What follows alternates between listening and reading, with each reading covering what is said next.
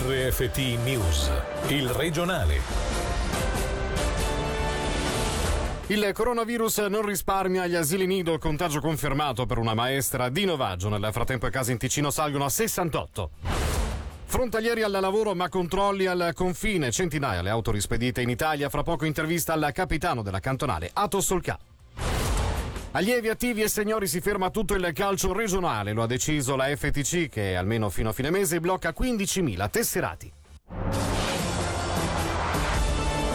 Buonasera a tutti dalla redazione di Radio Ticino. Dopo essere entrato nelle strutture sociosanitarie come case anziani e ospedali, nell'esercito svizzero e anche in un istituto tecnico superiore, il coronavirus non ha risparmiato un asilo nido del Malcantone. A risultare positiva al Covid-19 è una delle maestre. Sentiamo Selin Lalomia.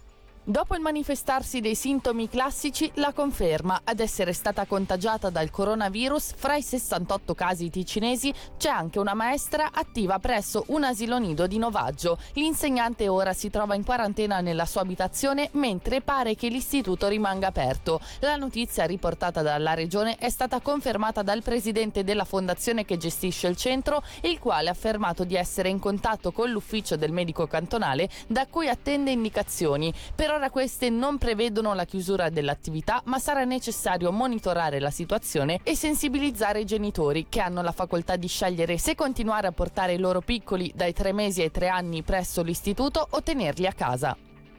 E questo lunedì è stato il primo giorno con uh, il filtro alle frontiere imposto dal decreto governativo italiano e dalla decisione del governo ticinese di controllare praticamente a tappeto le auto che si presentavano al confine.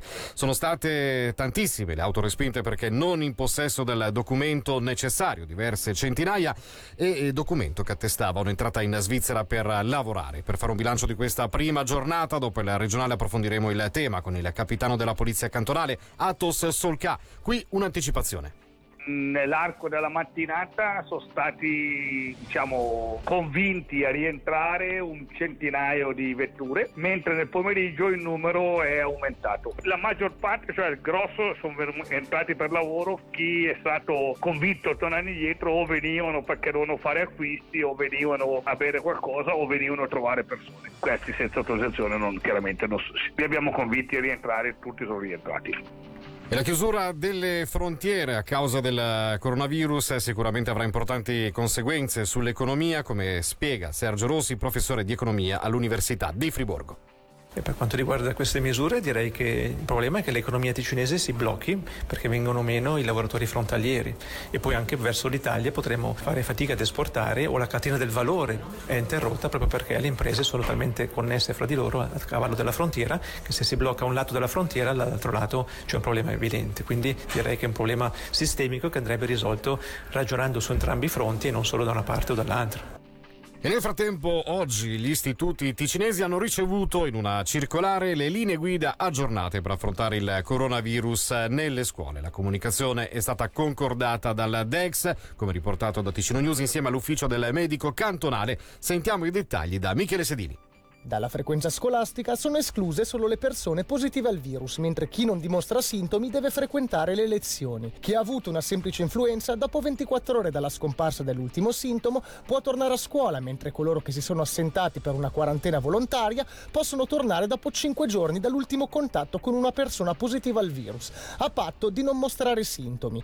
Chi è risultato positivo al Covid-19 può tornare sui banchi dopo 48 ore dalla fine dei sintomi a condizione che sia passato un minimo di 10 giorni dal manifestarsi della malattia. Sono rimaste invece invariate le condizioni che vietano di frequentare le lezioni. Chi ha la febbre deve restare a casa così come chi ha la tosse persistente. Inoltre non possono andare a scuola coloro che hanno almeno due tra questi sintomi, tosse, raffreddore e mal di gola. Chi ha solo tosse o raffreddore deve restare a casa a meno che non si tratti di sintomi legati a problemi conosciuti come allergie o asma. Per quel che riguarda le gite, il divieto è stato prolungato fino al 30 aprile e assemblee ed eventi all'interno delle scuole scuole non dovranno superare i 150 partecipanti. L'emergenza Covid-19 pesa anche sulle imminenti elezioni comunali che avranno luogo il prossimo 5 aprile. Infatti sono innumerevoli gli eventi collaterali, anche conviviali, annullati in questo periodo di campagna elettorale che servono per presentare e far conoscere agli elettori candidati nei vari municipi del cantone. Sentiamo quali potrebbero essere i riflessi concreti di questa situazione da Generoso Chiaradonna, caposervizio a cantone d'economia della regione. Sicuramente quello di una scarsa partecipazione al voto, insomma. Le elezioni comunali sono legate molto più che ai partiti come tali alle persone che si mettono a disposizione per eh, entrare in consiglio comunale o in municipio e quindi un'assenza di questi ritrovi, di questi eh, eventi anche quasi conviviali con aperitivi o semplicemente di conoscenza dei candidati eh, fa in modo che uno non è molto stimolato a, a, votare, a partecipare, perché non conosce bene il candidato. Insomma, questa occasione privilegiata di avvicinare le, le persone in modo molto informale viene a cadere e potrebbe avere un'influenza sulla partecipazione sicuramente, che non è molto alta, ma per le comunali in Ticino storicamente è sempre stata sopra la media. Insomma. E se le elezioni comunali per il momento non si fermano e non salteranno, tant'è che è arrivato anche il materiale di voto a casa per votare per corrispondenza, invece si ferma il calcio regionale. Ed è quanto ha deciso la Federazione Ticinese Calcio dopo una riunione straordinaria tenutasi oggi.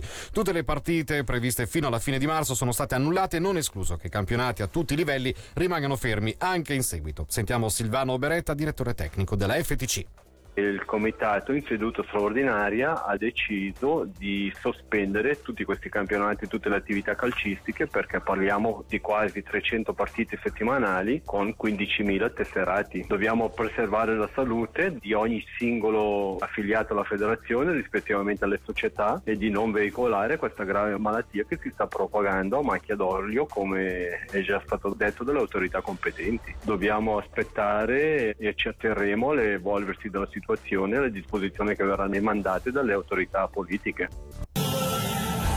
Infine è stato inaugurato oggi il centro richiedenti asilo in zona Pasture tra Novazzano e Balerna, una struttura provvisoria con 220 posti letto in attesa di quella definitiva prevista per il 2023. Michele Sedili.